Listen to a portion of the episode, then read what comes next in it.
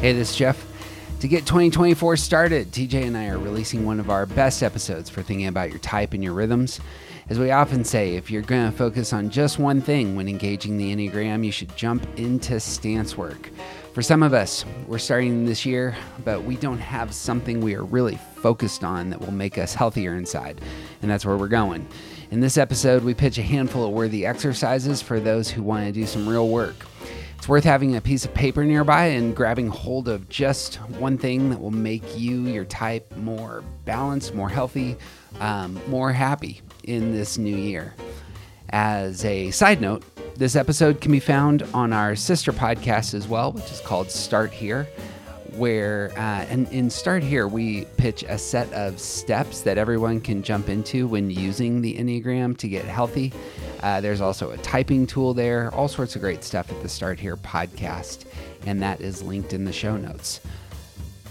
As always, we continue to be so grateful for your support, and in this new year, may all good things be yours.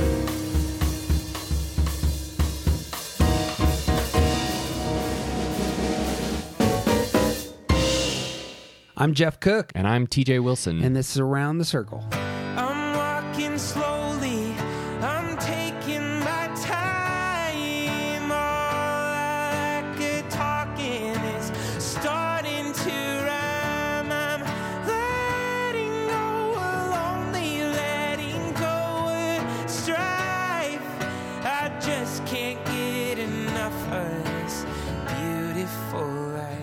The Enneagram is a map of the human personality. It's a tool for navigating relationships, it creates language for what motivates us, and helps us look at the way we look at everything else.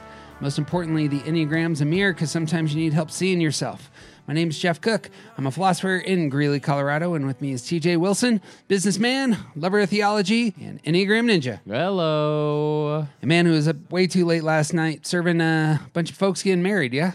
Uh, no, they weren't. They were all gone bef- by the time I got into work. This is just serving random people coming in on a Friday night. Just a late night at the coffee shop. Yep, Rock and roll. there were a few of them. It worked. What's your favorite thing about hanging at the coffee shop late at night? I'm a nighttime person. I like the night, so it feels nice to just be out somewhere and not at a really loud, obnoxious bar. There it is. Uh, yeah, it's a different vibe. Mm-hmm. More calm and peaceful. Yeah. Not a lot of bar, not a lot of coffee shop fights break out on Friday nights. Not a lot. It happens, but it's not. It's not super common. Well, we're on step four of our deep dive into steps. We're calling step four stance work. And in my mind, this is the peak. Uh, you have walked up a mountain, you get to the top, go down the other side. This is the peak. This this is the work.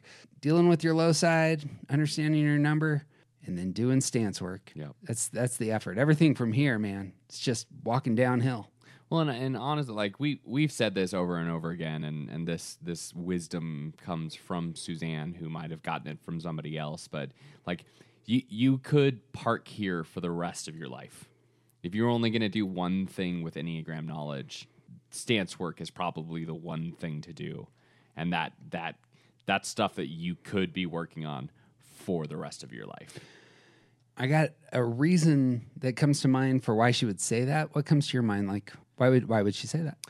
Uh, I think that because a stance work is is so important, and b because there's so many aspects that go into like there there's there's sort of like unfolding layers about what stance work is.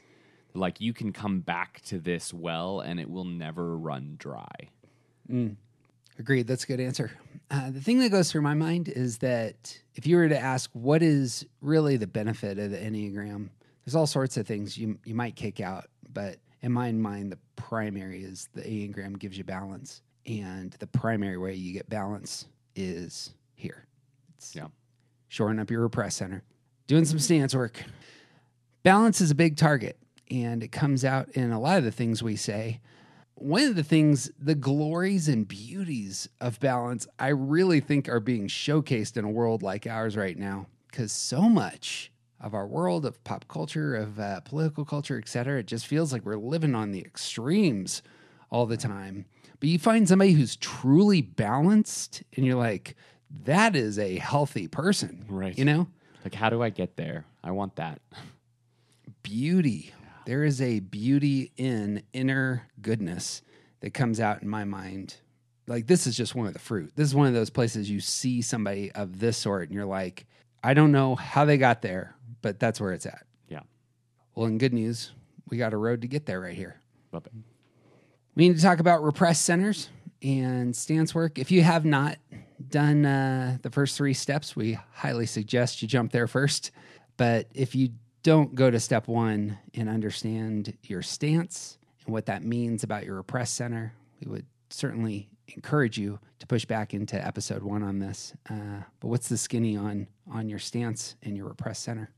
Yeah, the I mean the the basic thing is that that we all have uh, three intelligent centers. This is an evolutionary concept. This is a um, this shows up in in all kinds of disciplines that that we are made up of head, heart, and body, and uh, we we process the world around us through through those three centers through cognitive thinking through uh, relational and, and feelings and and and sentimentality. And we also process the world through our bodies through our our intuitions and and uh, through through the action that comes out of that space. Uh, so three centers head heart gut uh, head heart body or uh, thinking feeling doing is another way of saying these things and we all rely more heavily on one of these three centers than the other two. And then a second one sort of comes up and supports the primary center. And then there's this third one that gets repressed. So, ones, for instance, ones are primarily body center types. The world around them is processed through this intuitional sort of way, and, and they're, they're action centered and then their feeling center is supporting that. So you could say it that they act on their feelings, but they're repressed in their thinking center. They actually they don't do really productive thinking. So that's that's what that means. It's it's it's unproductive in the repressed center. It, it's not doing that third center well or efficiently or um, like we're we're just bad at our repressed center. To build on that, it seems to me that stance is how you get what you want. And each of us get what we want in ways that really rely on two of the centers thinking, feeling, and doing. And the third one is repressed. And all of us engage the world from those primary two centers in getting what we want. But if you're able to elevate that third, it just unleashes healthy human beings. Opens up everything. That's the So- work you could be doing for the rest of your life. Figure out that one thing. So if you have a hard time doing productive thinking or feeling or doing, the real work for finding balance is there. So we're going to use the word productive. Always want to give footnotes. I think that's a Stabile term. Like not all the things that are created Enneagram wise are through Stabile, but I think that's her word Sure. In believe you. discovery that it's about productive thinking versus unproductive thinking mm-hmm. or productive doing versus unproductive doing. Very helpful word. Naming that repressed center and then focusing on productivity there, lifelong work, super beneficial. Agreed. Bang. I also want to uh, insert. Uh, we're probably this is probably going to be sort of naturally peppered throughout this whole conversation, but but part of our stance also there's a there's a big emphasis on the orientation to time, and so like like this you you'll see this play out it, within the way that each stance like how their repressed center interacts with their orientation to time it it fits very naturally. So threes sevens and eights are future focused and they are repressed in their feeling center. And so like like moving forward sort of discards feelings. Ones twos and sixes are present focused and they are repressed in their thinking center and fours, fives, and nines are past focused and they're repressed in their doing center. So what that that will come up more naturally throughout the conversation, but I just wanted to make sure that was part of this. Very important. We did two episodes on that in uh, fall 2021, I believe, and they're just labeled time. and time and relationships. Yeah. Uh, some of our more uh, listened to podcasts, by the Yeah. way. People seem to like those. One last thing that's worth naming here. This is something that TJ and I are still in conversation about in terms of just like where we actually land. But one of the real fruits that comes from elevating your repressed center is this is a door that opens to security.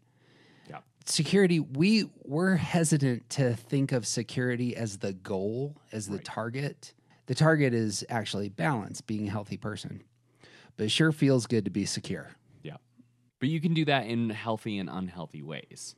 So, like, it feels good to be secure, but if you're damaging the people around you because you don't care, then you're. It's not a good thing to be secure. If it were the case that you were saying, How do I get to the high side of security? This would be one of the doors. Yep. The door is this when you elevate your repressed center, it opens you to your security number, or you are engaging places where you're using your security numbers tools. So ones are going to engage their sevenness when they think well, and twos are going to engage their fourness uh, when they're you know aware of thinking about their own emotions. Threes are going to engage their sixness, uh, the feelings of others, their own place when they feel well. Fours are going to engage oneness by acting on their emotions with wisdom. Fives are going to engage eightness by acting on their rich thought life. Sixes are going to find some calm at nine by engaging real clear headed thinking. Sevens are going to focus at five by centering here and now on their full inner life. Uh, eights are going to engage two-ness by caring for the feelings of others, recognizing their own feelings and that they're not as vulnerable as they might believe. And nines are going to engage threeness by acting in the world in praiseworthy ways. You can see how that door opens up. Yeah. It's like you like the the stance work, the the work of elevating your center. It's like it sort of unlocks these new skills, and and you get you gain easier. It's like a sh- almost like a shortcut to gain access to the things you need at your security point. Yep. Feels like a marriage there. It's almost like a two way street that your security number and your primary center kind of meet in those spaces and the door mm-hmm. opens, as opposed to a chicken and the egg, which comes first. Right. I get the sense that there is effort, but that somehow your security numbers tools kind of meet you in that effort. And as we've kind of said in the past, there's something about going to the high side of your security number that's filled with grace. Yeah. I don't know how else to put that. That's my experience. Yeah, there's there's things you get there that you can't manufacture, you can't create on your own. You, there there are lots of habits and and, and th- th- there's things in the world that we can get by working hard enough, but but there are a lot of things that you can't get by working hard enough. You, That's you right, just receive it and and going to security in really healthy ways, you receive stuff that you can't make. The stuff we're going to do is almost like creating the platform for that experience. Mm-hmm. Say it were the case that you're a marathon runner. You can do all the effort to run the marathon, but you can't create, manufacture the joy of the experience of the marathon. Like it might be miserable, you know? I mean, that's what it sounds like to me. That's like, right. um, like relationships are this way where becoming the kind of person who is worthy of love is is a lot of work. hmm But you can never produce by your own effort somebody loving you. And I don't know, that's that's how I experience my security number on the high side. I can get to the low side of security real real quick with a bottle of gin.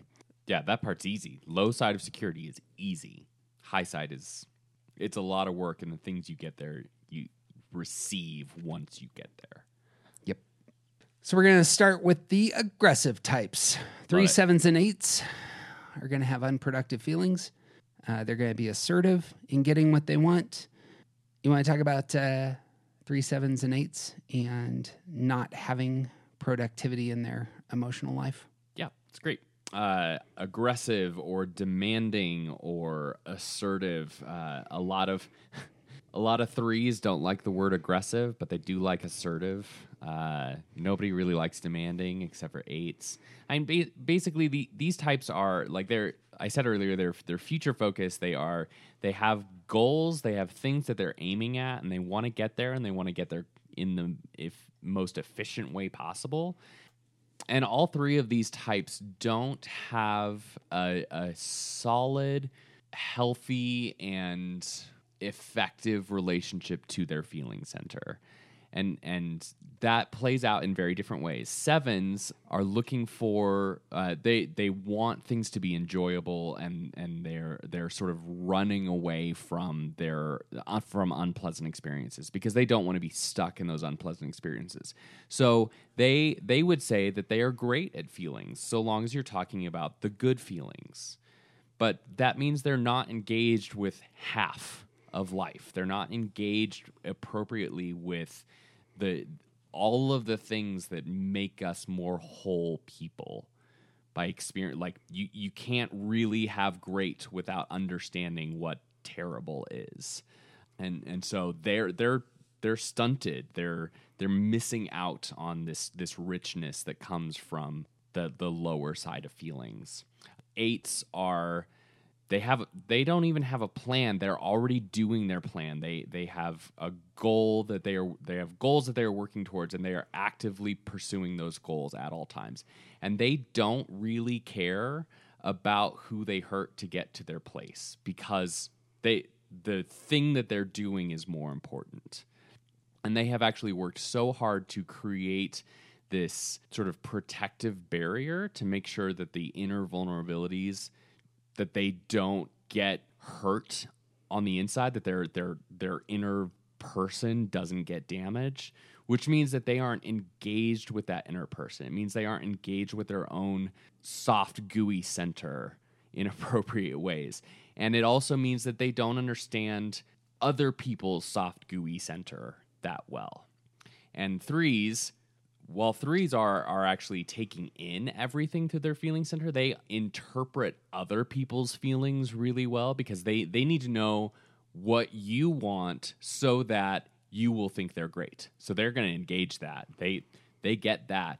But they're not engaged with their own center their feeling space because those feelings get in the way of them being whoever it is you want them to be and of accomplishing their goals and and feelings are messy they're they they're inefficient they get in the way they're they, they that is all stuff that we can deal with later because i have these goals that i want to accomplish right now and all three of these types because they don't really fully engage their own emotional center they really really do not understand the impact that they have on other people That's the thing that's well worth saying. Oftentimes, like when we we have a conversation with Sean Palmer that we're going to release here in a month or two, he described assertive types as those who are moving against others or moving in spite of others. I mm-hmm. believe it's almost like other people's feelings are the problem, but it's actually feelings in total. It's both other people's feelings and not understanding or doing real business with one's own feeling. Right. That's the problem. Right. It's the whole category is a huge obstacle. Right. My feelings, their feelings, they're just an obstacle to the fun we need to have to the you know, the goal that we need to pursue. the work Or- we need to accomplish Yeah. yeah There it is. As such, there's a huge hole in being a holistic person. Right, right. And this is uh, the the way that the way that each of these repressed centers sort of expresses itself in the world. You can see doing repressed most cleanly because you know they're not doing anything.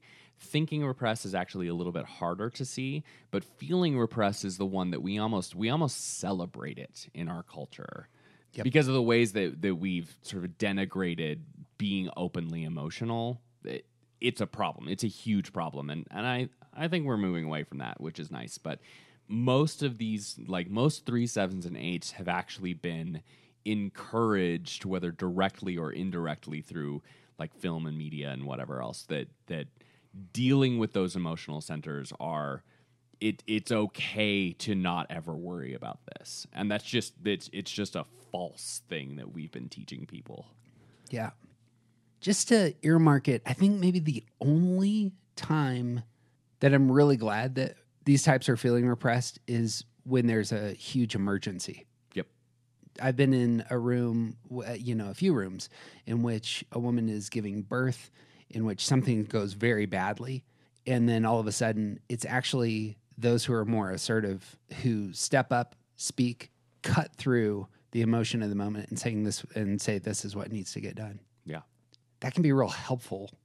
It's a, it's a superpower. It's a great good. Uh, it would be bad if you lived in that space. And it would be bad if that was the only thing happening in the room.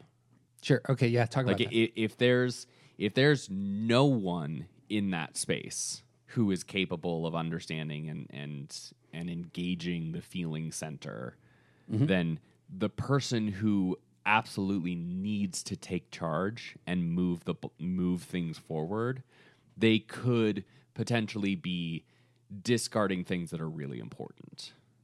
Oh, I see what you're saying. Yeah, there is a wonderful dance that takes place Yep. between, um, yeah, the driven goal orientedness that we see here and real wisdom and emotional intelligence. Like, there's a sweet spot to be found. Yep. And it all Very comes elu- back to balance. Yeah, Balance is the word of the day. it's elusive, but that's the that is the golden target right there. In good news, the three sevens and eights out there say are just itchy to hear. All right, well, how are we going to do this? What are we going to do? Bring it. Where are the practices that are going to make me more emotional? Y'all are not going to like our answers. I like I like our answers. the first one that hits me is uh, that these types would benefit hugely by creating spaces where there are others who they trust, where they can be deeply authentic about their inner life. Yeah. And where they are intentional about receiving the inner life of Yep. others without needing to fix it or change things. Let's pause on that one. That feels like a second step. Okay. Am I wrong? I- Because that's think about other people's feelings. I, I think it's it's you have to practice both things Oh, I see. Yeah.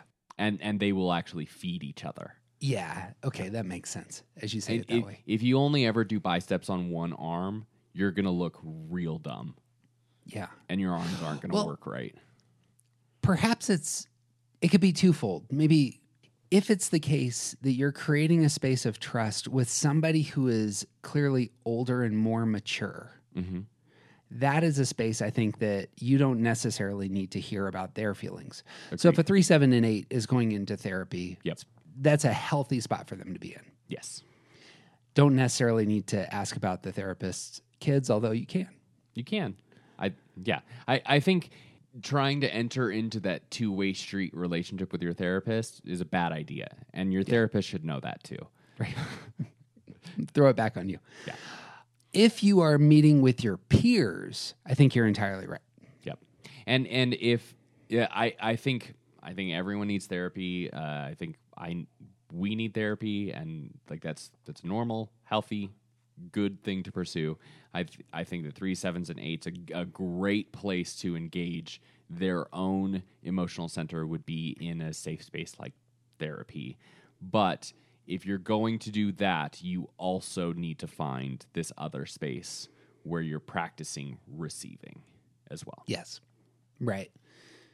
I think you do that with your friends. I, I have I have the great joy of having this relationship with a three with a seven and an eight. The three is my wife, and I get to mm-hmm. see that kind of symbiotic back and forth of, you know, true vulnerability and we get to go there. I have a seven friend who I communicate with on Marco Polo. And it's an app where you just send videos to one another. But that is a space where this person gets to really open up. And a lot of times with eights, it's we, we've used this phrase before. It's the shooting blanks, Mm-hmm. exposing places where I feel vulnerable, Yeah. even weak. Uh, that can that can be very very valuable if you have peers in those spaces. I suppose the last kind of relationship, I would love your thoughts on this. It's when that person is the authority figure, the three, seven, and eight.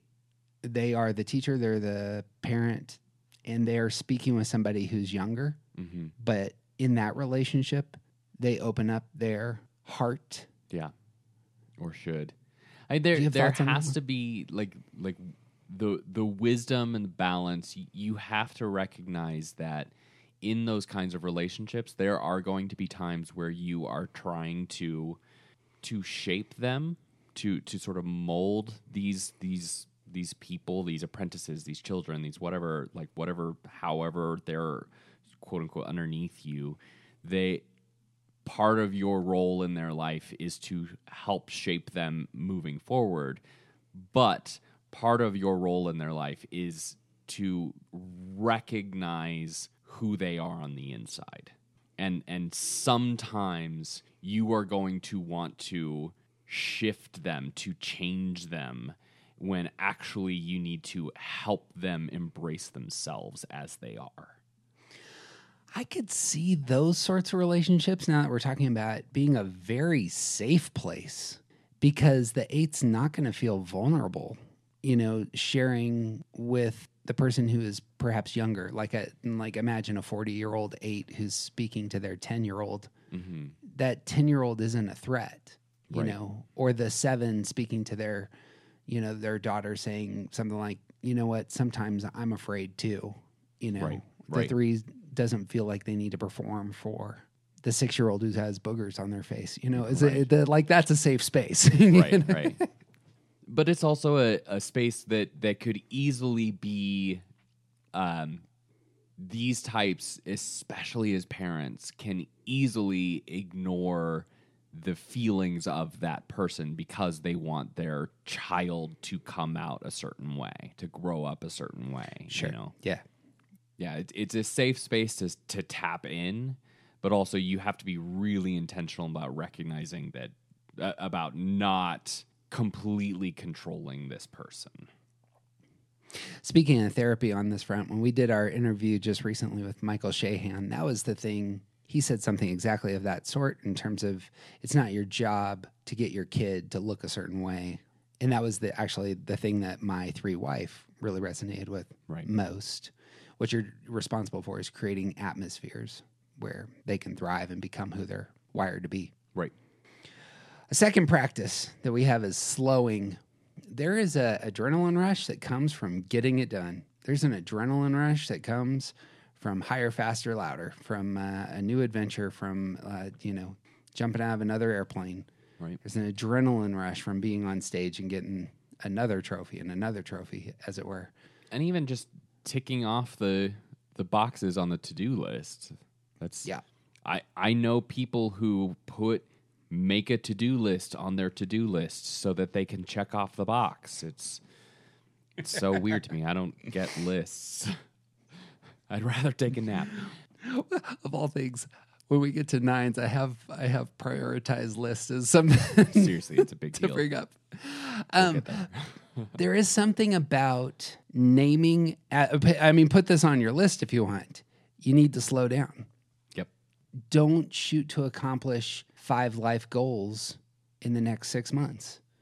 Embracing the intentional rhythms of the season, understanding your place in the here and now, and then giving yourself permission to stop is a great good. Yeah.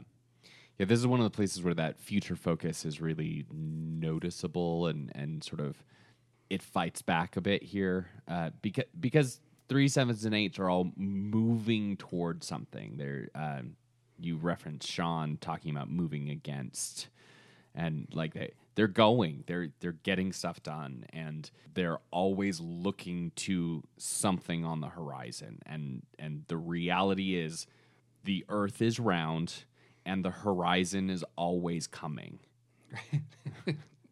and for all three of these types if you don't slow down every once in a while you can't engage your feelings. Because feelings does it it's not a goal you can accomplish. It, it's something that you have to just spend time in and you have to slow down to be able to do that. It's a good word. Got a chance to rewatch the fantastic Spike Lee movie Malcolm X the other day. Mm-hmm. Movie about Nate, the turning point in his life, played by Denzel Washington, uh, is when he submits to spiritual direction. Yeah. And uh, he's obviously a Muslim. The image of surrender that comes out of Islam, real powerful and it's portrayed in that movie in terms of his spiritual journey in in a wonderful way and what you see is a super healthy person emerge in a lot of ways the more that he takes on a submissive posture to spiritual direction, and that might be another step for three sevens and eights. Right. And it that's that's another place that like like all of these things you can see how they sort of fit together and like like work toward the same goal. Submitting to spiritual direction that can be a space of slowing of of having to of in, Yep. entering into that safe space kind of area and and yeah, you you have to be vulnerable if you're going to be engaged with some kind of spiritual direction because if you're if you're not telling the truth about what's going on inside, then it's pointless. Yep. A fourth step, I can't overstate the value of this, is what we might call waiting, is naming things that you cannot possibly get right now Mm. that are really valuable to you and holding them loosely. Yeah. And just saying, I know that in a year or in three years, this will materialize. And I'm not going to push. I'm simply going to allow it to come to me at, in, in the appropriate time. Yeah. I hate this practice. And it's been, I, I'm It's not where a- I a- live, man. I'm not an assertive type, but it is the case that I've had this experience a lot here the last two or three years, uh, and it's it's one of those things that I can look back now and just really name as is a real value. Yeah. Yeah, there's a threes, sevens, and eights, all whether they are aware of it or not, they fundamentally believe that they can shape the world around them according to how they see it. Mm-hmm. And that's just not always true. Like there's a lot of things you can do to take charge of your life and and change things and and like if you don't like where you live, you can move and there there's so many things about if if uh, I remember talking to an 8 recently that he said that when when he wants to make change in his life, he just does it. And he doesn't understand people who do it. And it's like, well, no, but but there there are so many other factors about how this actually plays out for so many different people. Like like maybe you have an a, a physical disease, and so exercising is actually really bad for you. So you can't just like become fit. Like there's there's obstacles for lots of people because you see the world differently than how other people see it. Yeah. And sometimes you have to recognize that the thing that you want to get to, you can't make it on your own. And you may just have to wait for it to happen, especially because other people have agency as well. I would love to give two examples on this because I could see three sevens and eights out there going, I don't know what the hell you're talking about here. Yeah. This is a place where you need to think about engage your feeling center. One example would be monetary. It would be in, with investments. Mm-hmm. One investor, very famous, presently is sitting on 150 billion dollars of cash and has publicly said he can't find anything to buy because no opportunities have really presented themselves. I heard he's Twitter is up for in. sale. That's a seven making that happen. Oh, right. By the way, side note: uh, in a, a recent podcast, uh, Elon Musk was was uh, engaged. We we talked about Musk in the context of fives, but that man's a seven. Sure. Just as a he's going to play with that toy for two years and then go do something else. Oh, yeah. Um, so we know this. It just didn't get on tape. He's not really going to even like get rid of the toy. He's just going to drop it and walk It's away. Ooh, something shiny. the thing about this particular investor is this is his whole it's Warren Buffett, but he he'll wait like five years. But then something happens. There's, you know, the housing market crashed in 2008. That dude bought a New York bank for nothing Right. in 2008. It's like, and you can't manufacture that. You just have to wait. You have to be powerful. You you have your resources and assets, and you're simply waiting.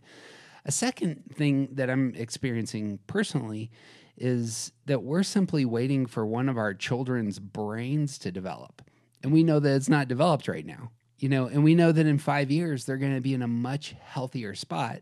Their emotional life will come into balance, their ability to connect with the world.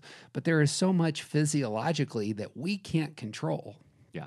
And it's just a waiting game. Literally, like there's there's nothing that you can do to speed up science. Yes.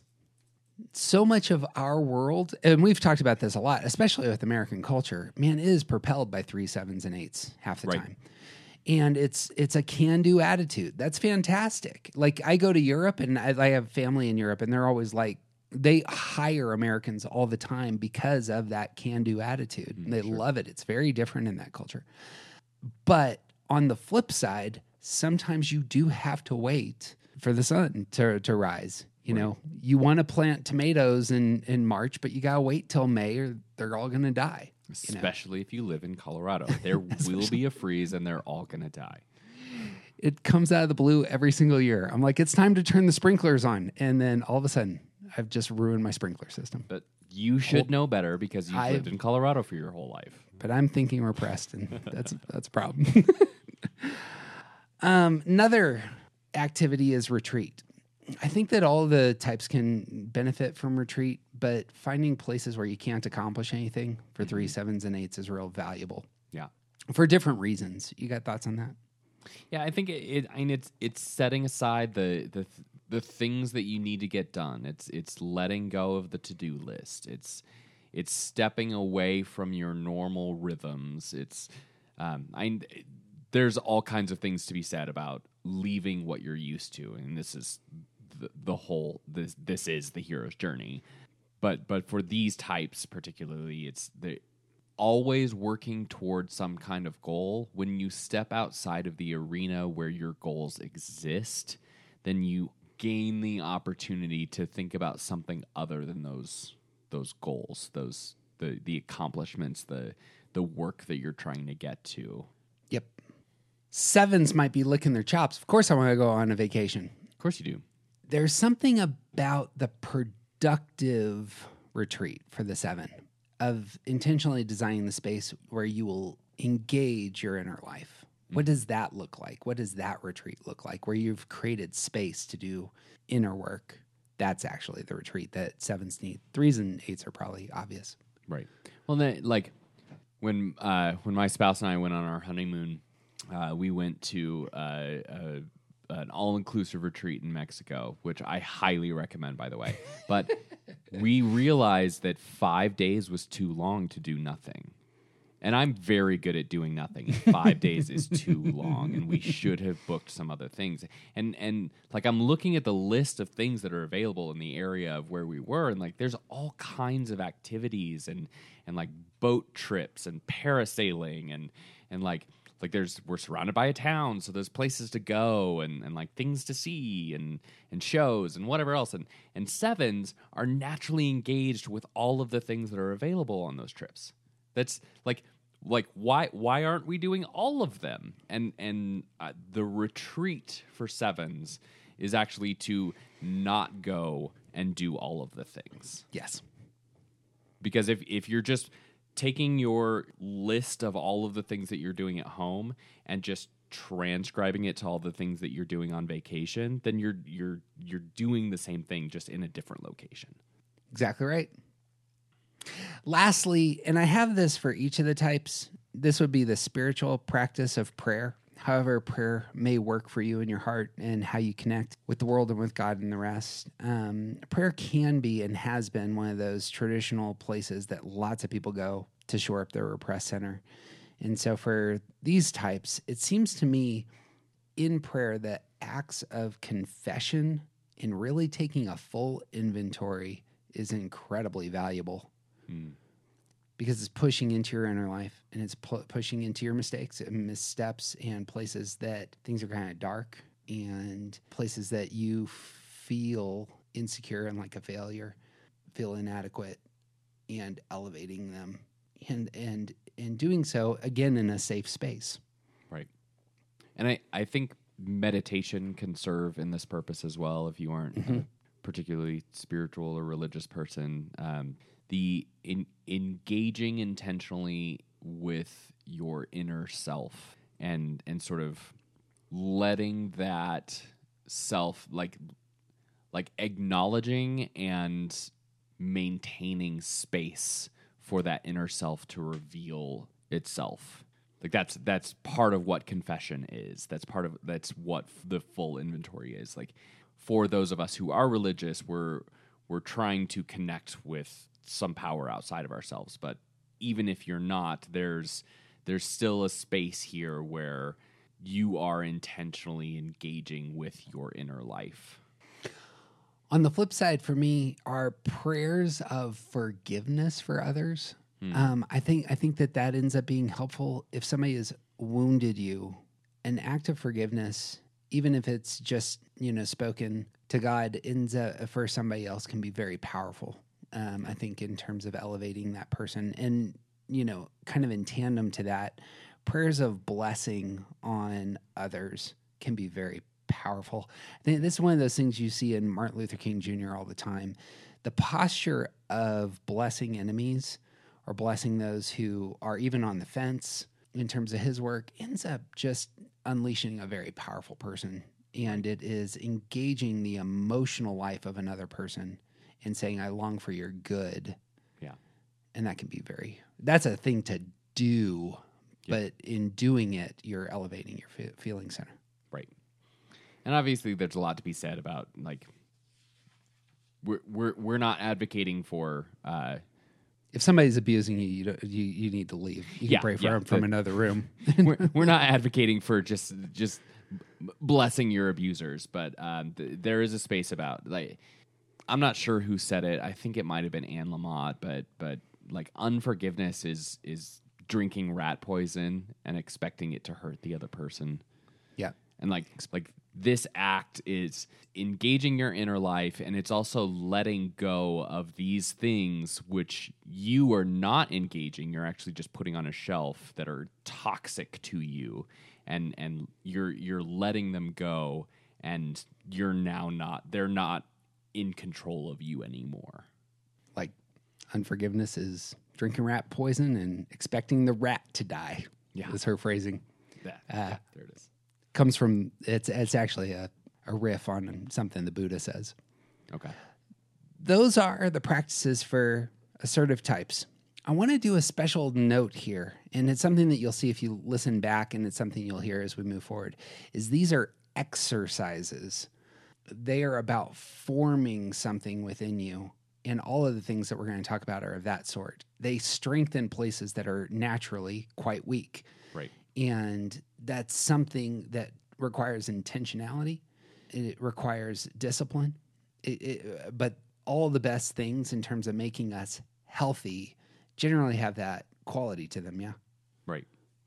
Yeah, there's there's a lot of value to building up the things that you're good at, but realistically if if you never spend time on the things that you're bad at, particularly when we're talking about these intelligence centers, if you never really engage the one that you're bad at, then you're always going to be a little off balance. It's that you're you're sitting on a three-legged stool and one of the legs doesn't work right and you're eventually going to fall over. That's it. Brings us to the withdrawn types. Uh, withdrawn types, fours, fives, and nines, struggle with unproductive doing. Give me the skinny. Well, uh, so withdrawn types are unproductive doing is a really interesting thing. Uh, there's the, this is the one that's easiest to see because it means that, that we're not engaged with the things that need to get done, and it's it's better to think like the, word unproductive is really key here because it's not it does not necessarily mean that that these types are not doing things is that they're not putting appropriate energy into the things that are important.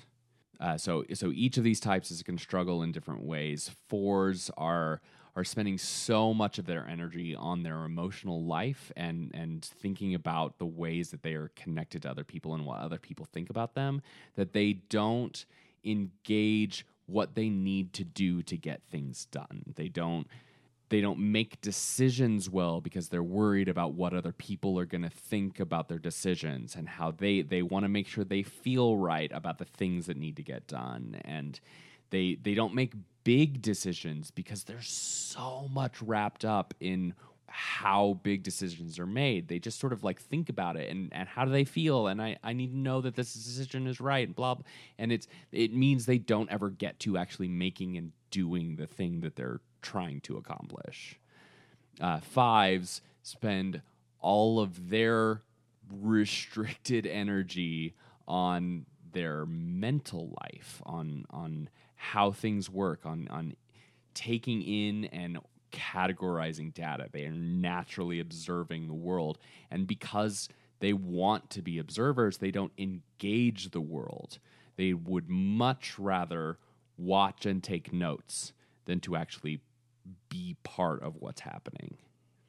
And nines wanting this peaceful space around them nines nines don't put good energy into things that need to get done into into making sure that they're actually like accomplishing goals because it's it's really easy to get lost in whatever's in front of me. It's really easy to to just sort of relax into spaces of, of sort of shutting off my brain. And this this can involve a lot of activity. I know a lot of nines that are very busy people, but they're not doing they forget a lot of stuff. They they they miss a lot of appointments because they're they're so wrapped up in the thing that they're doing at the moment that they're not productively doing what needs to get done. And so all of these types, there's it, we, we I love talking about this with Sean. His his book Speaking by the Numbers goes is basically about stance and also about professional communication. I think it's it's re- it's a really great. I cannot recommend this book enough. But one of the things that we talked about was uh, the idea of purpose.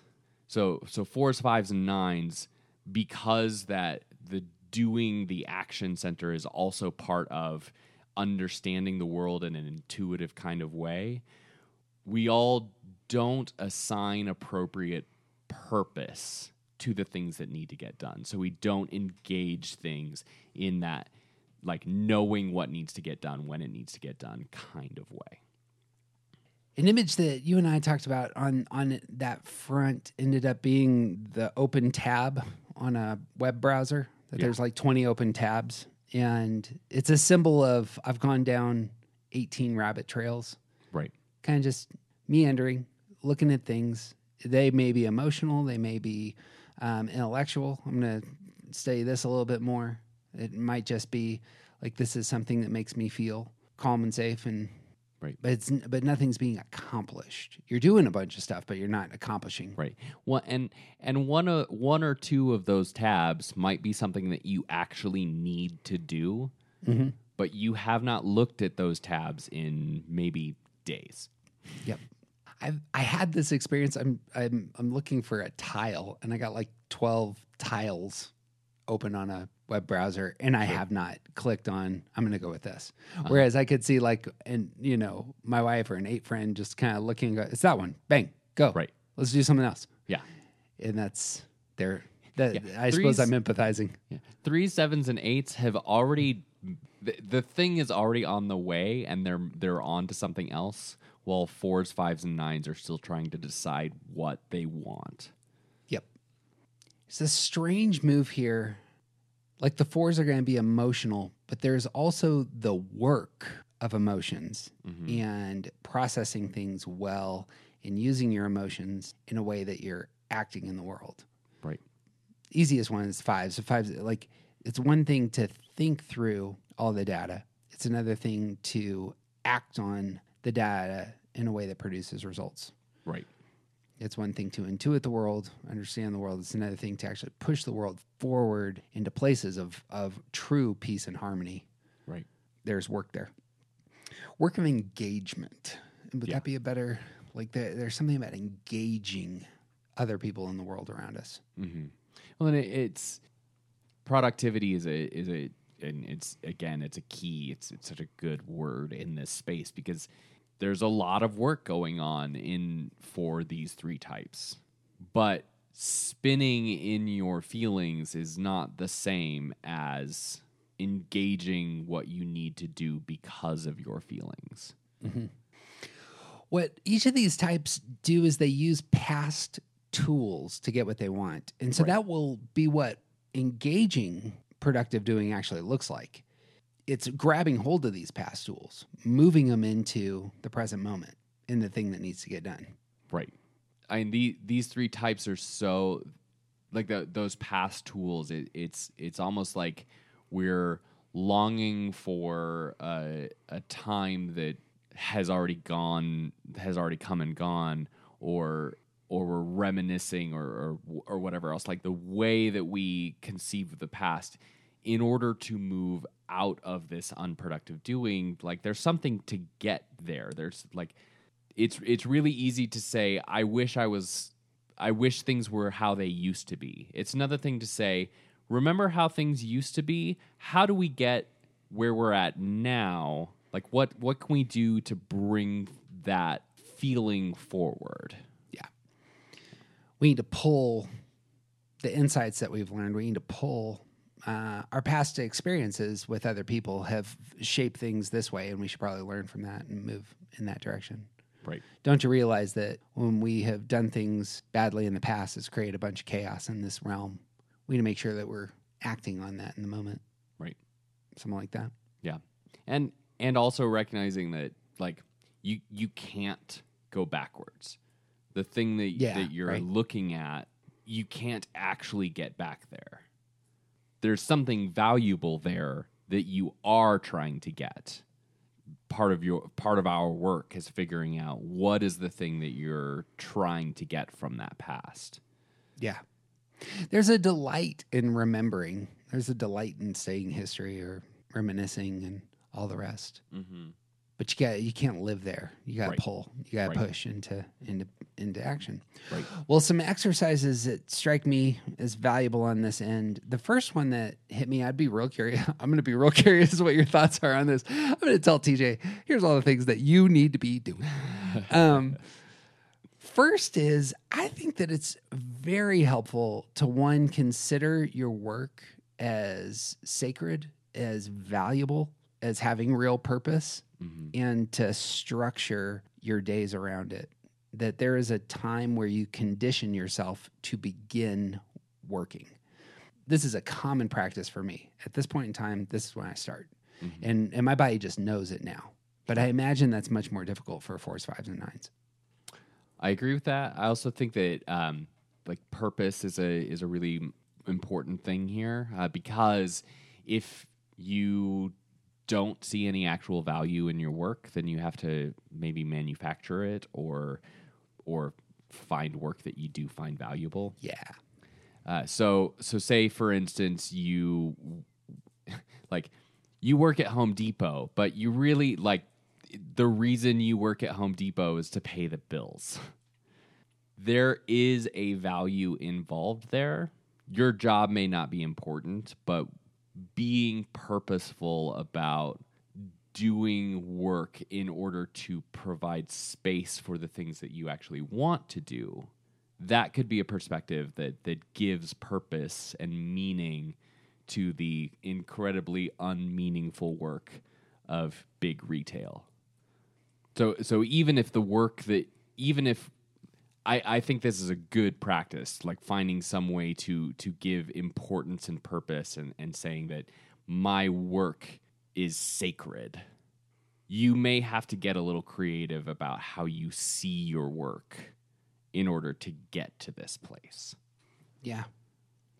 Building on that, and this is going to be true of the next three types as well, but there is something about prioritization, of prioritizing this is meaningful and important Yep. more than the other things on the list. Right. If you can have a prioritized list, it's really valuable in that you are assigning purpose to what's in front of you and you're not just stumbling into it. It's like, well, I guess I could do this. There is something about saying this is most important and worthy of my time, and these other five things are not Mm-hmm. at this moment, at least. Yeah, and that I I think that um, creating a to do list can be really valuable here. Uh, organizing your to do list, I, it it could be entirely arbitrary, but if you give meaning to the order of your to do list, then it has meaning. Yep. This can also be a space where it's probably really good to invite other people to, you know, consult to help you make uh, like if if I didn't invite my my spouse into the consideration process of some of my bigger to-do lists, then I wouldn't organize things in a way that considers how she needs my to do list to go. Yep. I naturally have this experience given the job that I presently have now. But presently, the work the work that I've picked up is taking very old buildings and making them amazing. Mm-hmm. Here's the thing about very old buildings is it you have to do things in order, and if you don't, you'll screw the process up. So we have to do foundational matters first. And if you don't understand that the things that are the least sexy, the things that cost the most and that nobody will ever see, Yep. end up having to take place first. And so we're spending time trenching, adding cable lines, adding, you know, electricity and and redoing we're redoing the circuit boxes and the plumbing. If I get those out of order and I just jump to the drywall and painting and, and adding art on the wall, but I haven't done anything behind the wall, it's going to just screw everything up. I'm just covering over. And There is a kicking the can down the prioritization. road. Yeah. So much of unproductive doing is just kicking the can down the road. Yeah.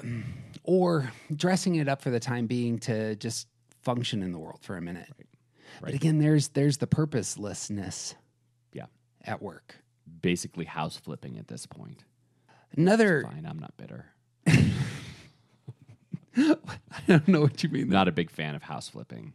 Oh, I get you. Another exercise, and this goes alongside exercise, is I, I think the fours, fives, and nines need to name a physical hobby they really enjoy. One of the things I see in your life is you do two things that are very physical, both uh, in your work, like the creation, the artistic creation of coffee actually is a takes a lot of your physicality and it's be it's putting something into practice in front of you. Yeah. And then TJ, you may not know this is a phenomenal sound engineer. And there's a lot of process and you know the the wrapping of cords, the laying out of here's where the speakers are are placed. This is a very physical activity mm-hmm. that I assume you really enjoy. Yeah, it's true. I love that part of the work. It seems to me this is the place that fours, fives, and nines can struggle. Is you have to know what it feels like to get into your body and to be doing something that actually has both those things have a goal in your life. Yeah. Right. And it, it's it, they have a goal, they have a purpose, and and they serve like they serve a bigger function.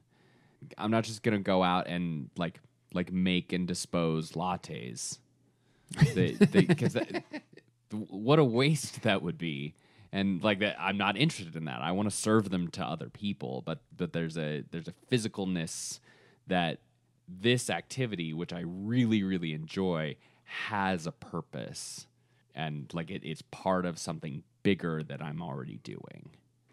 there are countless things that could be put in that space from you know like sports uh, of certain sorts. Uh, i assume i know one nine who is an avid hiker and there's a real connection between moving out of the city into spaces where nobody's around and the calm they get to experience in that space is very valuable to them Yeah. but i would put a high emphasis here on the fact that he is engaging his body when he does that Right. and that's a great good Right. so uh, like obviously you know, uh, for example i mean tj can speak to this tj has a pain disease that that ends up being an obstacle to engaging his body and so you got to get creative yeah Right. Oh yeah, absolutely. Yeah, the um I know that I should exercise, but I think exercising is dumb and also there's physical limits to it.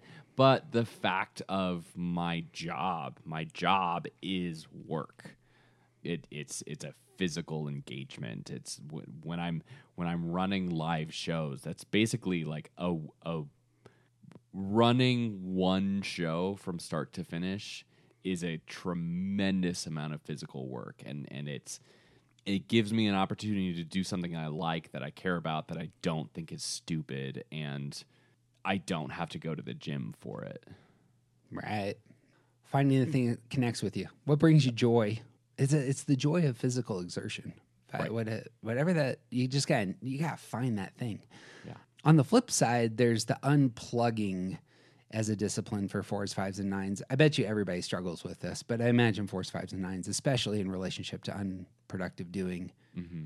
you got to turn off the screens. Yeah. Oh yeah. Yeah, I get lost in it.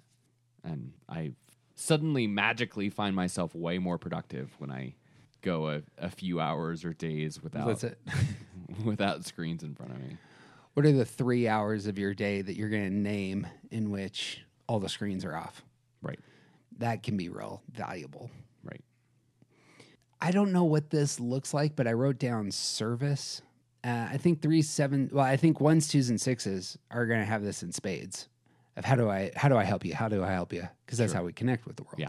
Three, sevens, and eights might be aggressive just in general, and it just comes out. Oh, okay, and I can help this person here. But I imagine fours, fives, and nines are going to really need to be intentional about who are the people in my world. I don't have to help everybody, but I do need to help somebody. Yeah. Uh, a lot of us are, um, we are potentially very generous, but only when you ask.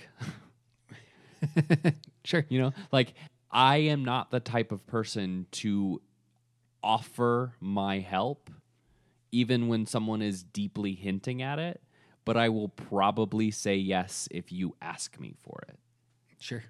And and the the answer is that there's so many different reasons behind that. And like like when it comes down to it it's, it's that i don't you know it i would rather not do that thing. But if you ask me of course i'm going to say yes because i care about you and and i'm available and and i don't have a good excuse not to. So like the idea of service is I, I part of it is understanding that you have a role you have you have work to do in the world and and stepping into that instead of waiting for someone to pull you into it. Building on that uh, a wonderful discipline and it may not be for the person in front of you it might be for you and your heart is being giving and charitable. Mm-hmm. having loose hands. Yeah. Uh, fours fives and nines that's going to materialize for everybody differently but there is such a focus on past resources for all three that the surrendering of those resources that that can just be a freeing activity and it also is something that requires some real effort but it Right. pays off. Right. Again is the case these move us. They're exercises that move us into security and really into health and that's that's your best self. That's where man that's where joy and happiness often dwell i suppose the last one would be again to circle back to how prayer might work for for these types it seemed to me that being active again about blessing others seemed to me to be a worthy way to talk about prayer. I don't know if you have thoughts on prayer in terms of like where things really connect for you. It might just be the I'm going to just do it in the first Yeah. place. it's it's the engagement for me. It's it is really difficult for me to do any kind of unguided meditation or prayer because I can easily just get lost in the nothing doing. And so so practicing a um, something that's guided like like there are lots of apps where where people will take you through guided meditations there's prayer practices that are really intentional and and, and focused like like praying the rosary is a is a really good practice because it involves something that uh, is repetitive and and you have to sort of be engaged. You have to understand what you're doing in order to get through the whole thing. And it it's whereas three sevens and eights should be disengaging from their to do list. This sort of like prayer meditation behavior for fours, fives, and nines is almost like like find a to do list in this space because you need to to engage it. It's a good word. Moving on to the reactive types. Ones, twos, and sixes are going to struggle with unproductive thinking because they are stuck in the present. The future, the past, these are not tools necessarily available in Right. uh, getting what they want. What's going on right now, right in front of me? And often what's in front of me ends up being what do I need to do for the person in front of me? And, and uh, yeah, thoughts on unproductive thinking? Yeah, this is. Um, I think this is one of my favorites because it, it's like it's so clearly there are not ones, twos, and sixes who aren't thinking. They're just not doing really good productive thinking. They're not using their thoughts in a way that that it, it's almost like they have these weird thought spirals, and watching it happen is. I don't want to say amusing, but only because I don't want to be offensive. Ones, twos, and sixes struggle a lot with what is mine to do. They struggle with um, understanding gray areas and um, like ones. Ones are very good at black and white. Ones are very good at focusing in on a system of of morality of of like this is the way the world is supposed to be and they only see what fits and what doesn't. And they don't see the the myriad of ways that everything kind of fits and everything kind of doesn't fit. And there's so much in between this space of what it should be and what it shouldn't be that they really struggle with processing what's right because there's so much gray. There's so much gray in the world and they just they they struggle to understand that gray. Uh, twos are not engaged with themselves appropriately and and they they just want to be helpful to other people. They they gain their value from from being attached to other people. And so obviously there's always something that other people need and I am going to continue doing the things that other people need. And and they they struggle with thinking about what is mine to do? What is important for me? Because they aren't focused on themselves at all. And sixes who do not actively do not trust themselves and and don't trust the world don't trust that things are going to work out. It's it's this inability to to know what's right. It's all three of these types are are essentially they're looking for outside validation to help them understand their thoughts or even just shutting down their own thoughts and letting someone else do the thinking for them materializes commonly as verbal processing. mm-hmm. One of the things that I've experienced in my own life on this front is I need to get my intuitions around my thought life, and that's why I'm verbally processing. Is once I speak it, then my intuitions, which is my intelligence center, can take hold of it as a one. Right. I see twos doing it; they speak it, and then their emotional heart can, you know, grab hold of the words and kind of get a sense of where they are in the world. In mm-hmm. sixes, when they speak, they're trying to get their heads around the things they're speaking to other people, and that's why Right. they're doing it. right We are the Ready Fire Aim crew. It's we're we're not engaging aiming. We're engaging those other elements of doing and heart. And that's just where we feel most comfortable. right All sorts of rabbit trails for our heads to spin down because we don't have prioritized thinking mm-hmm. and we're not being productive. Right. And then as as you think about those thoughts, then you have other thoughts about those thoughts and like the one we all do this to some degree, but but ones, twos, and sixes are particularly good at chaining, which is like connecting this one thing to this other thing and following this trail to where you get so far away from where you started that Yep. nobody understands what's happening. I say it all the time. My favorite quote is from William James. He says, Wisdom is the art of knowing what to overlook. And wisdom is the thing that these types need most. Yep. Uh, wisdom is, is hard to find. Um, but here's some exercises, might get you on the path. One of the better books that I've read recently, it's actually uh, five years old, 10 years old now, is just called The One Thing. And for both reactive types and for uh, withdrawn types, this is a fantastic book. It's just about prioritization.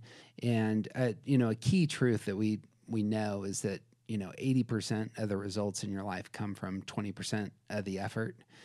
And so focusing on that, what's the most important 20% of your effort and elevating the things that are the point. What is most essential and just getting your head around here's what's most essential and anchoring there can be hugely important Right. for these three types. Right.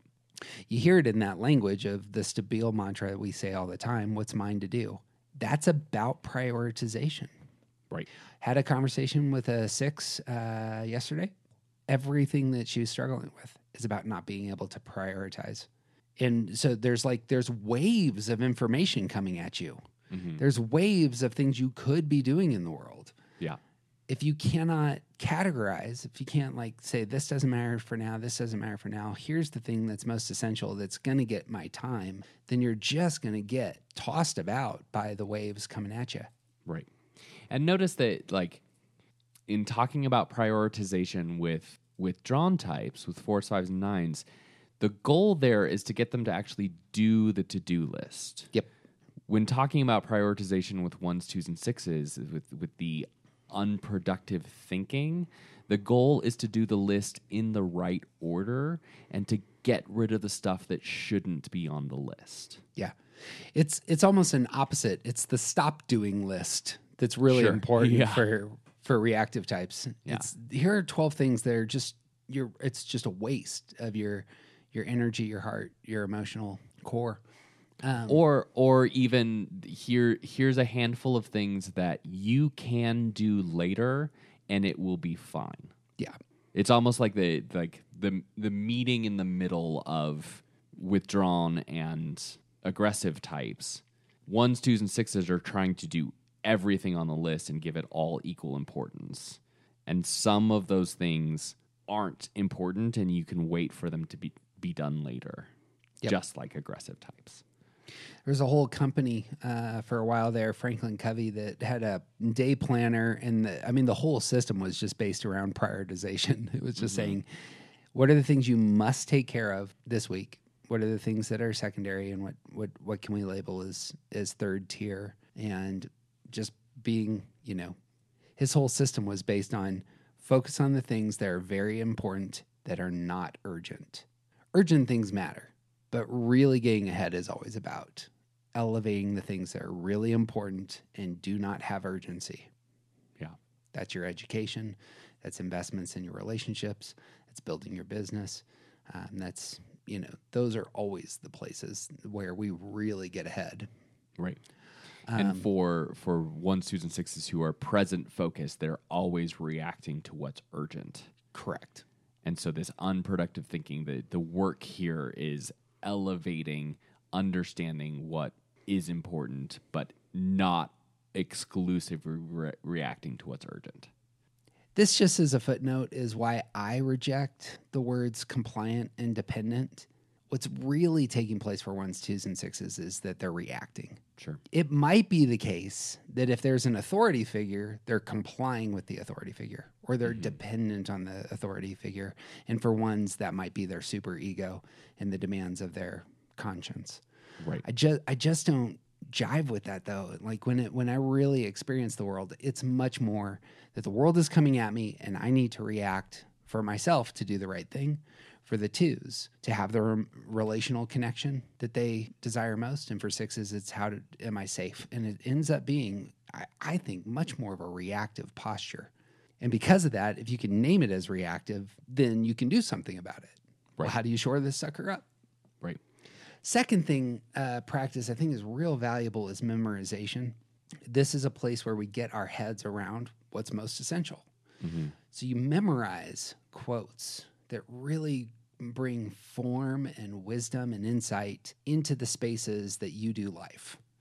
Yeah. We're going to talk about Suzanne Stabile all the time, I suppose, but she she hmm. does a fantastic job of just she memorizes really important things and is constantly just kind of pulling out these wonderful mantras to emphasize the points that she's making, but often the points she's making are about how she is moving as a healthy person in the world.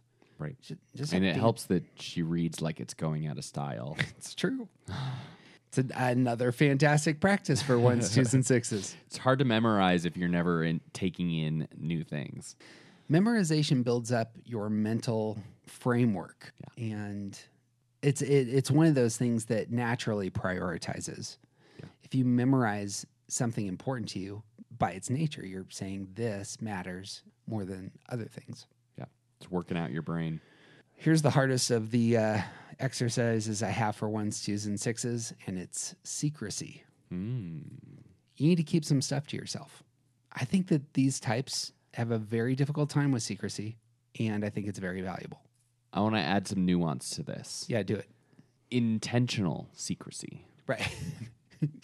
Because I think all of these types keep some things secret very easily, And I think though a lot of those things are the things that they shouldn't be keeping secret.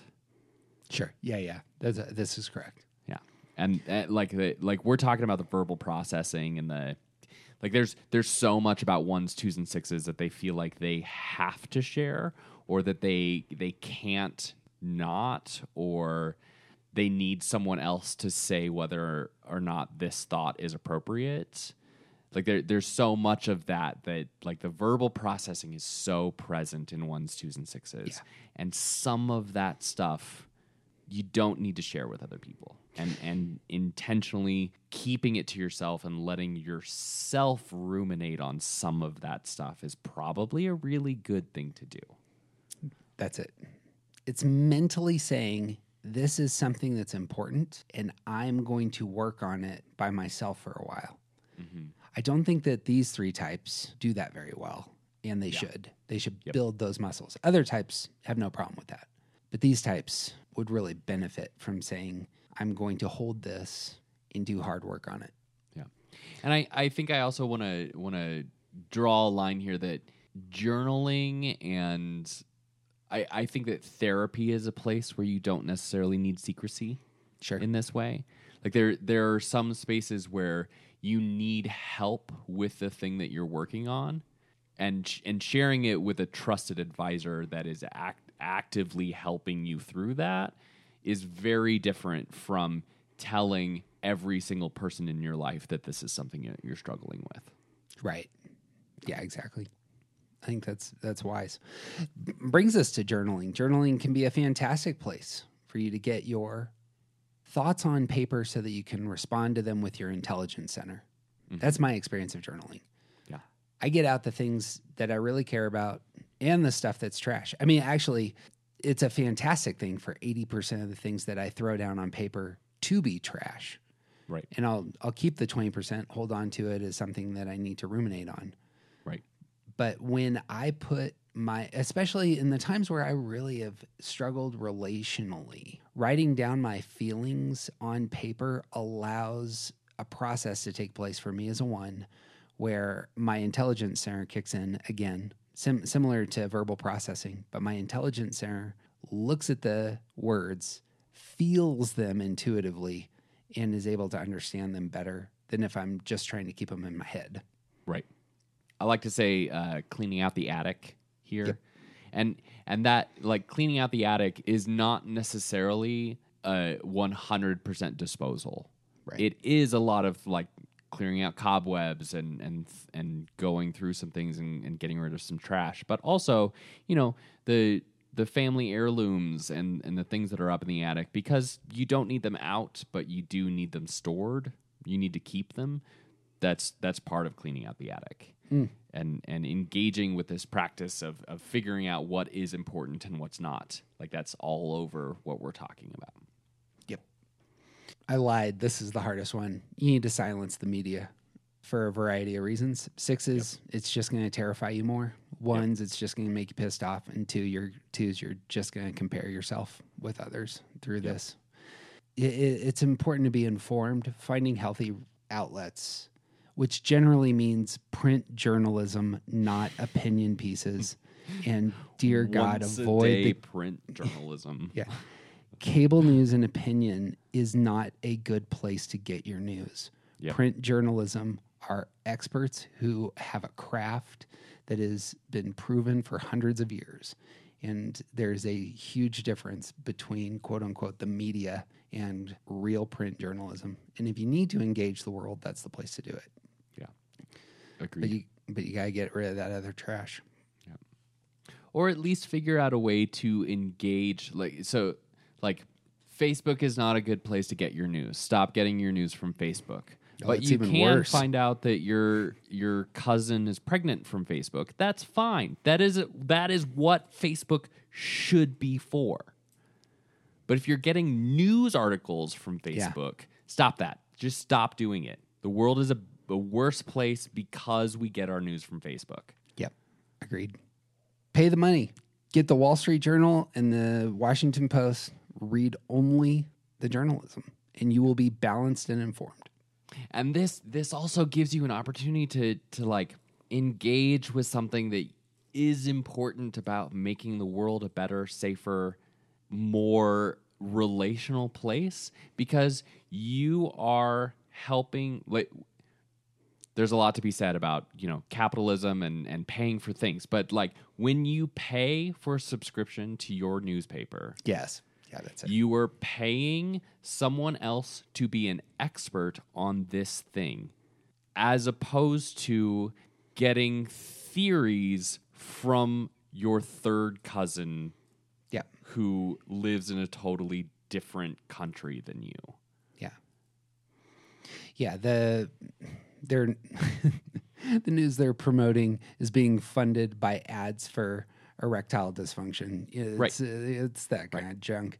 The and local news, like get your local newspaper. That's also very valuable. Although sixes avoid the sections where they're talking about local murders and the rest. That's not good for you. Uh, lastly, for this crew, I think prayer walking is very valuable. It gets them moving. They're doing something. They know they should be doing it. You're out, you're doing stuff, and because you're doing stuff, it actually allows you to get your head going as well eventually. And that's at least my experience.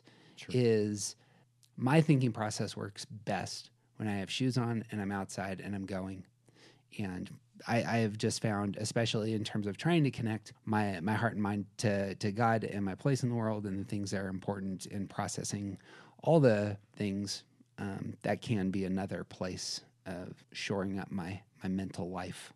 Yeah. There's it's it's a sort of getting away from the to-do list Yeah. while also still doing something. Yep, nothing to react to when you're out there.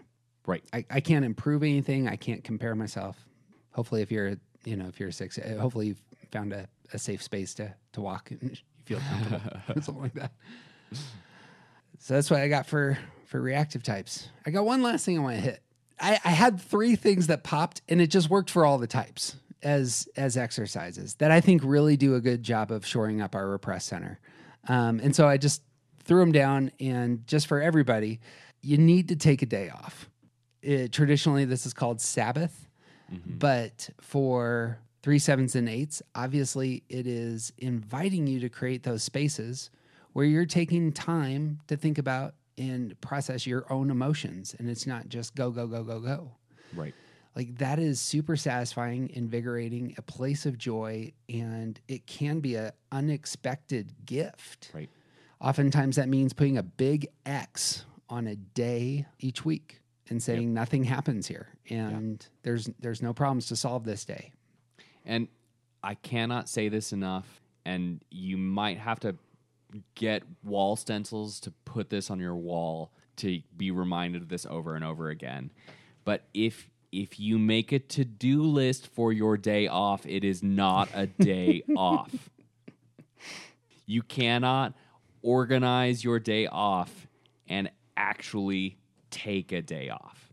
would that apply to the fours fives and nines they Nope. need th- th- you need to do it's the exact opposite. productive resting yep. requires you to You get need to, yeah, fours, fives, nines on their day off. You need to figure out what you're doing because it's really easy to just sit around and do nothing all day. That's exactly right. You need to name how you're going to rest. Yep. I think ones, twos, and sixes require that as as well. Um, I, I at least do. I need to say I am going to go skiing. hmm Um, that actually is very difficult for me because I'm turning something. I'm turning everything else off. Yeah. Like that actually is a great physical. Well, I, I know a buddy of mine who's a seven, and that's his move. Is on Fridays he actually turns his computer off. He doesn't set it to sleep. He shuts the sucker down, and that is that is the that's the key to him saying I have entered a new space Yeah. so I, I feel it when I go down into my basement. I have a projector in my basement, which I super enjoy. Watching documentaries, watching movies I've seen 12,000 times. This is just how I rest, and it's, it's mm-hmm. very invigorating for me. But when I'm walking down into the basement, that's when I can feel my body say, Oh, we have entered this space now. I don't know what that looks like for everybody, but you need to find it. Right. And there's something to be said about making this a really intentional and regular practice. It's one of the seven days for a reason. It's not once a year. It's like there there's bigger things that you can do on a on a more long term kind of basis, but you need to get into a rhythm of taking some time off. And and not doing the same things that you do every day because if you don't you don't create space like there's there's just there's no there's no margin if you don't make a margin Chris Heuertz says something in the sacred enneagram that is something to the extent of if you don't create these spaces of rest and restoration, then your time off is eventually going to become forced. Yeah. And it's going to be only recovery. yep And that's not the thriving life that you want. That's not flourishing. right yeah we're we're spending an awful lot of time talking about burnout Yeah. within the right, last several years and and that conversation has amped up like crazy in the last year and it's because we all took a year off and didn't stop working right? or we had to, yeah, we had to figure out whole new systems. The, the like my wife's in education. It's it is unbelievable how the what the solutions were. It was like we're going to teach half the kids in person, half the kids online, Yeah. and so we're going to create double the amount of lesson planning. It was almost an entire year of the whole world can't do things. And there are several professions which was like, okay, great, we're going to add more stuff to your list. That's it. That's how you create burnout. And burnout is not rest. God bless you, nurses. The second one I had was gardening. This may be kind of out of left field. I think this is a really healthy practice for everyone, and it's not. And it's not just my. Uh, I'm sliding this in because I got into gardening during COVID. There is something about something that our culture has lost in the ability to connect ourselves to to the natural order. And there's something about the doing of it. I plant something in the ground. I consistently feed it. I watch it grow, and then I actually enjoy the fruit from it. Yeah. That is incredibly satisfying. Um, for three sevens and eights, it ref- it forces you to kind of stop Right. and do something that is much more of a caring almost gesture. Mm-hmm. For fours, fives, and nines, this is a productive doing, and for Yeah. ones, twos, and sixes, it gets you in a in a space that I, I imagine it's it's similar to meditation for me, where I'm watering something and my mind it centers in those spaces Mm-hmm. in a way that's very healthy. It's a silence. I've, I've a lot ones, twos, and sixes need some silence as well, you know, for their mental life. Yeah, it's a it it's also like like there's so many different ways to garden that it doesn't have to be like like you say gardening and I immediately picture a, a sweet little old lady planting tulips and it's like if that's what you like, great.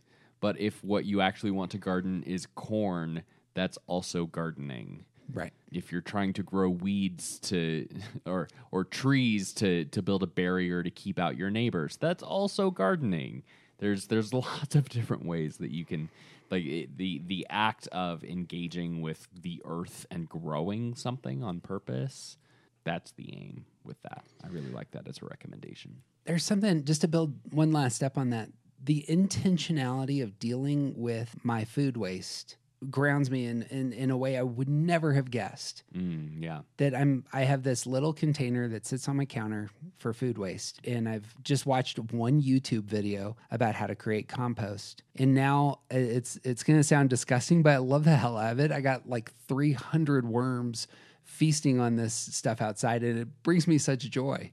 Like got worm, worms. worm, worm castings produce fantastic soil, which produces fantastic food. There ends up being, I don't know, uh, just I would strongly recommend if you if uh, just as if you need a soul practice, it's just it's been invigorating for me, especially in a culture like ours. And if you're trying, if if your act of gardening is trying to grow food, that also helps deal with uh, the rising price of food right now. This is true. Because you can grow your own. You'll you will uh, singularly drive down oil prices because you're not having people, you know, drive lettuce in from California to wherever you're living right now. Right. Last uh, one, and it, this is something. This is all the types struggle with being present. You're either past oriented, future oriented, or eights, nines, and ones. You're resistant to the present. The last practice I have is celebration, which is being present and sipping in the joys of life Yeah. as they have come. Another way of spinning that is gratitude, creating finish lines, creating spaces where you say, I am thankful. It used to be the case that, uh, or many families, I suppose, still do this. You sit down at the meal with your family and you get, you say grace, and this is a place of gratitude. Finding that rhythm, that's, that's powerful. Yeah. I mean, there's a lot to be said about just yeah, like a, a general gratitude practice of like like engaging and contemplating what where you are, who you are, what's going on in your life, and and figuring out how to be grateful for things that are good.